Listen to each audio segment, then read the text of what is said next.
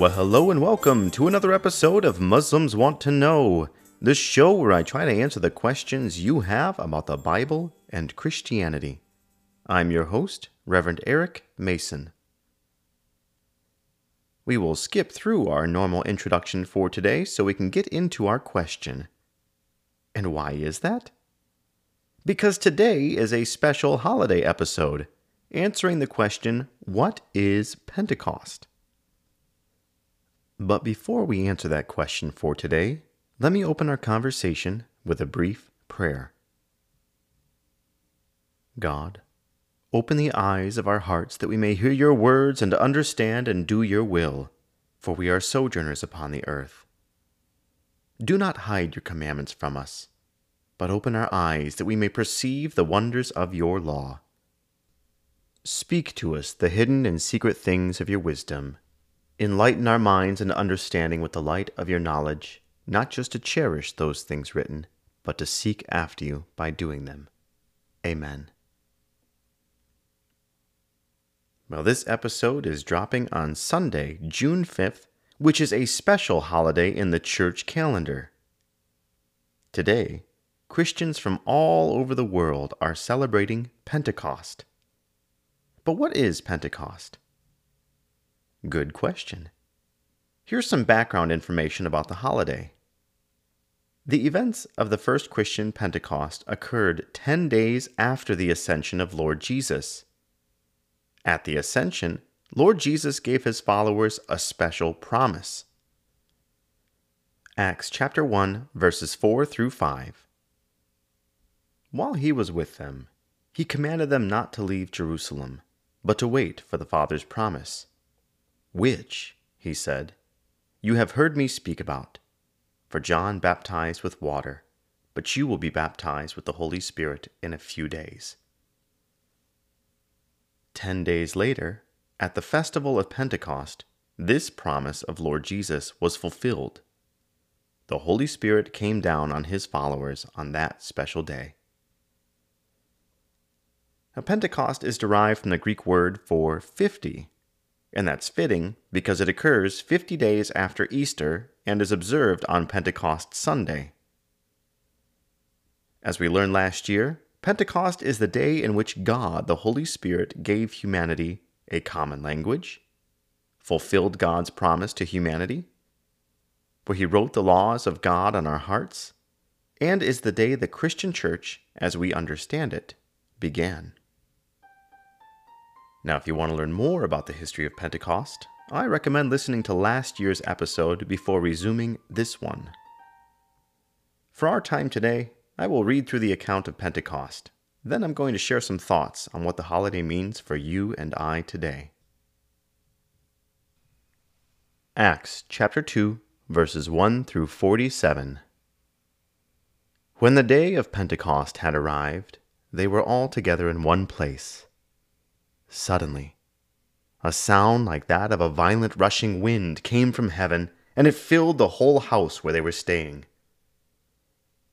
They saw tongues like flames of fire that separated and rested on each one of them. Then they were all filled with the Holy Spirit and began to speak in different tongues as the Spirit enabled them.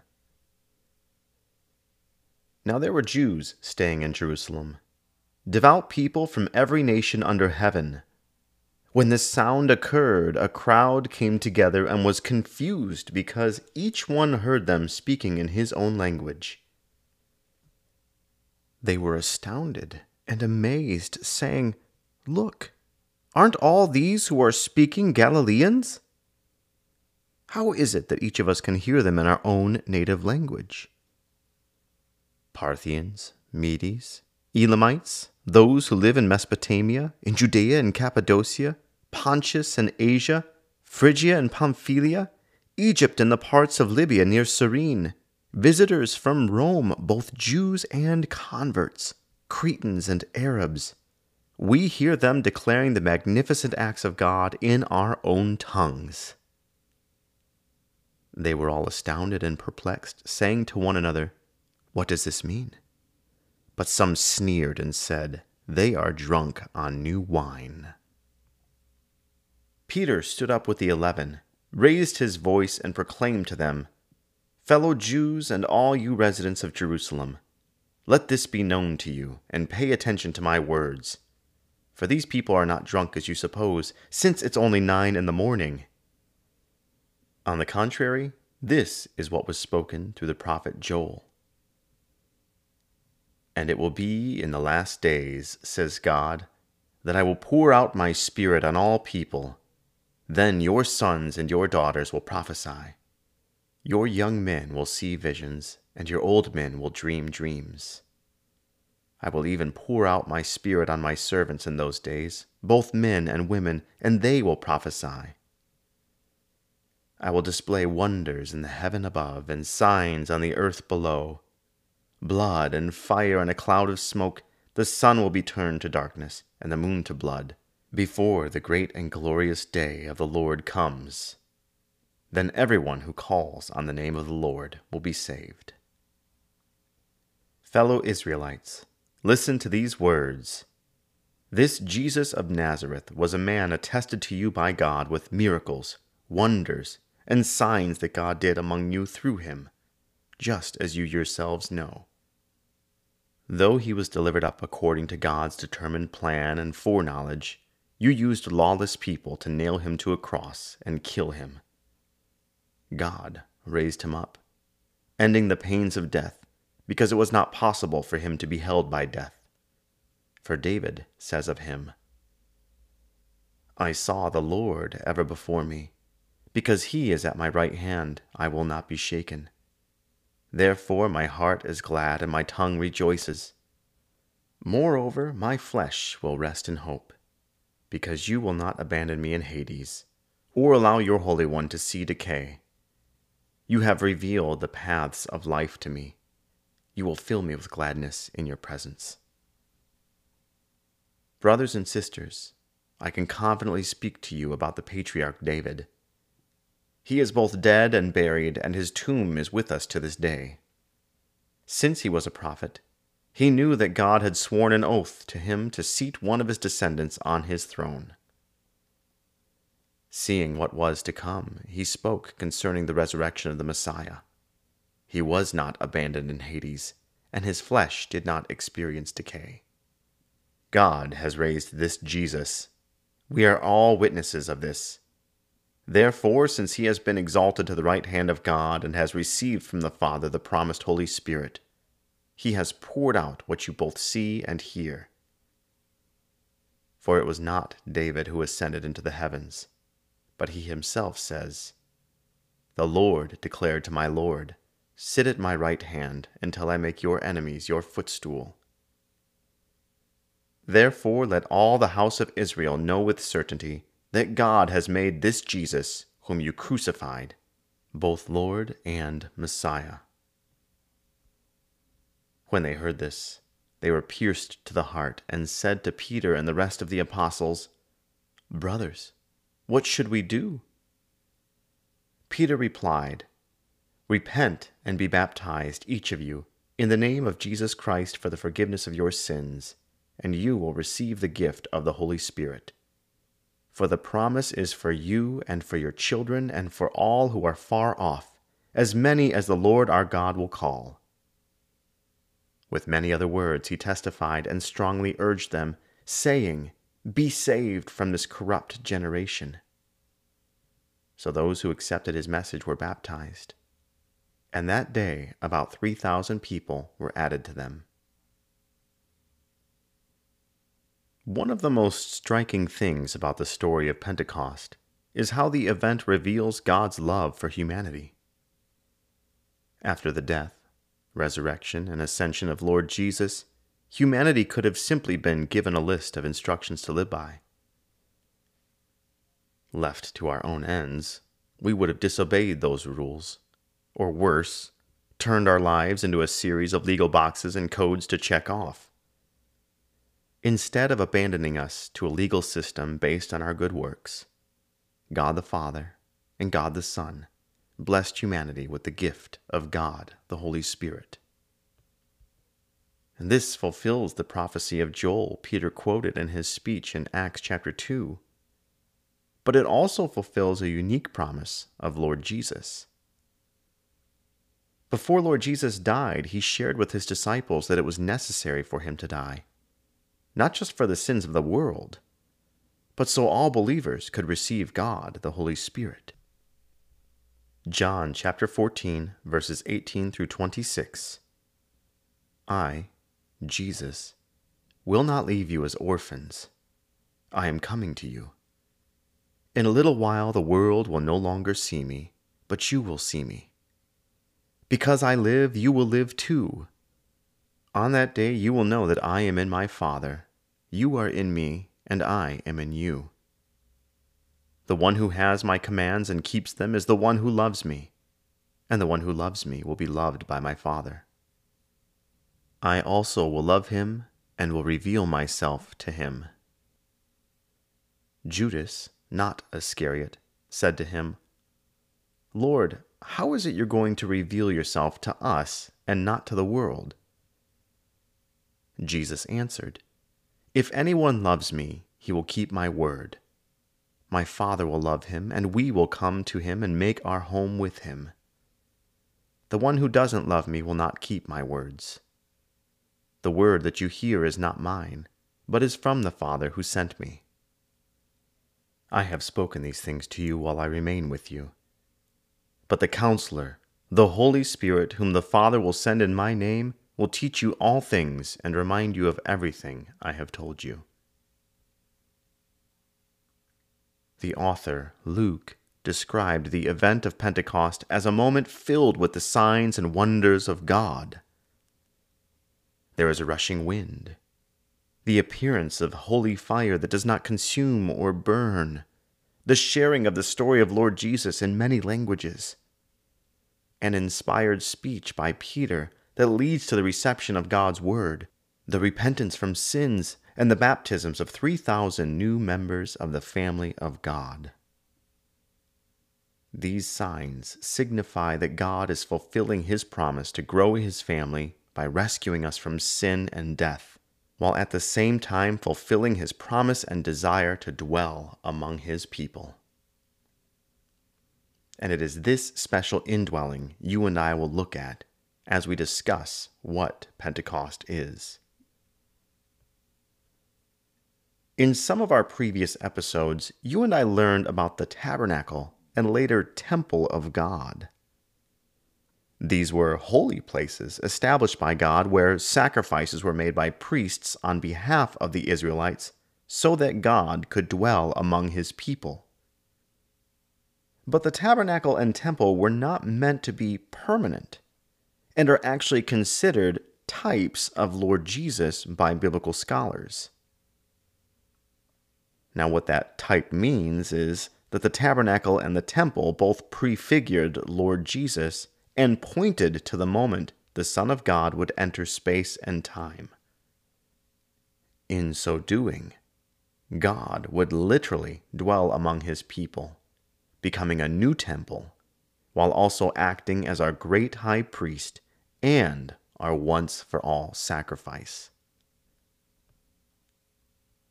When Lord Jesus died for the sins of humanity, the sacrificial system of atonement was no longer needed. After the resurrection, he ascended into heaven and took his rightful place with God the Father. And this brings up a necessary question Did Lord Jesus abandon humanity by ascending into heaven? The answer, according to our holiday today, is unequivocally no. In fact, it's a mistake to think that God suddenly abandoned humanity and deprived us of a central place in which he could dwell among us. It's also a mistake to believe that humanity was abandoned and left without a guide until the promised return of Lord Jesus. The Counselor, the Holy Spirit of God, was sent at Pentecost to dwell in all who place their sincere faith in Lord Jesus. And at that moment, at the first Pentecost, the first believers became temples of God, the Holy Spirit. 1 Corinthians chapter 6 verses 19 through 20. Don't you know that your body is a temple of the Holy Spirit who is in you, whom you have from God? You are not your own, for you are bought at a price. So glorify God with your body.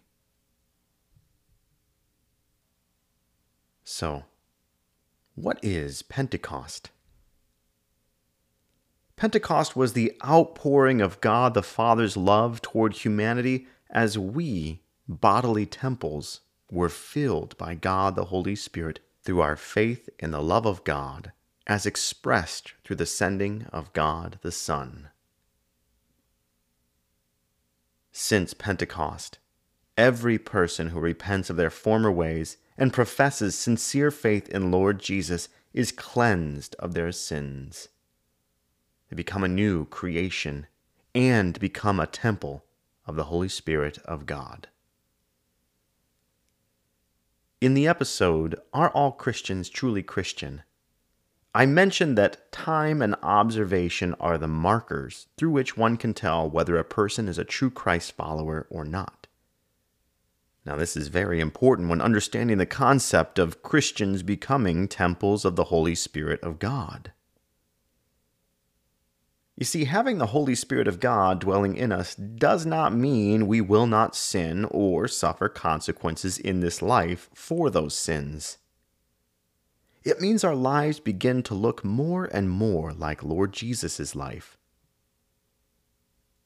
And this is brought about through the cultivation of our relationship with God in and through the spiritual disciplines of prayer, fasting, reading and listening of Scripture, time in silence and solitude, time in worship both alone and in community, in giving alms, and so much more.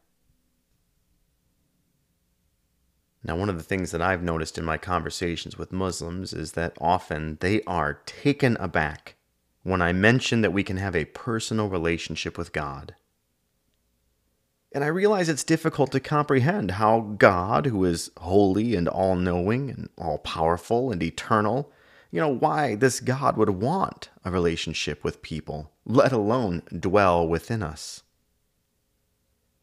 And yet, that's the story of the Bible. The Bible is a story of a wayward people being drawn to God so he can dwell among his people. It is a story of God's economy, which flips our expectations in regard to works and rewards. It is a story that reveals it is not our works that make us worthy of being temples of the Holy Spirit. It is the work of Jesus on the cross and our faith in that work that makes us worthy to receive that Spirit. It is our faith that makes us worthy to stand in the presence of God. God's desire is to dwell with His people. And Pentecost is a fulfillment of God's desire for union with humanity. And the process towards such union is called theosis. Fun fact Theosis is a Greek word that means deification. According to the book Got Questions, Bible Questions Answered, theosis is the process of becoming like God and is the transformation that takes place within the believer. This transformation is made perfect through our partaking in his nature through the Holy Spirit which resides within us. As a result, there comes to the Christian a profound sense of unity with God. Though we know that the full realization of our oneness, our perfection with God, comes after death, this process of theosis or divinization grows in time, by degrees, throughout our lives. Unlike Hinduism or Buddhism, Christians do not believe such union is akin to merging with the supreme intelligence, so much as coming to a deep understanding of the will of God and freely and lovingly acting in accordance with His will. Such union is only attainable after death and wholly at the return of Lord Jesus and the resurrection and renewal of all things. So, not only do Christians believe they can have a relationship with God, but through the indwelling of the Holy Spirit of God, we are also gradually being drawn toward a beautiful and collective union with Him as well. And Pentecost is the moment in which God made that possible for those who believe in Lord Jesus. Well, once again, thank you so much for joining me. I hope and pray that as you continue to seek God, you ask for visions and clarity on all these Christian claims. And if you'd like some good resources on the material I covered today, I recommend taking a look at Got Questions Bible Questions Answered by S. Michael Houdmann, Consecrating the World by David Fagerberg, and the CSB Study Bible, which of course is the Bible translation I use. And that sound means it's about time to wrap up. Before we close our time together, I want to remind you to hit that subscribe button and leave a review. The more reviews the podcast receives, the more it comes up as a recommendation for others. And the more it comes up as a recommendation, the more other folks get a chance to hear answers to their thoughtful questions. And speaking of questions, I have some exciting news for you. The website for Muslims Want to Know is finished.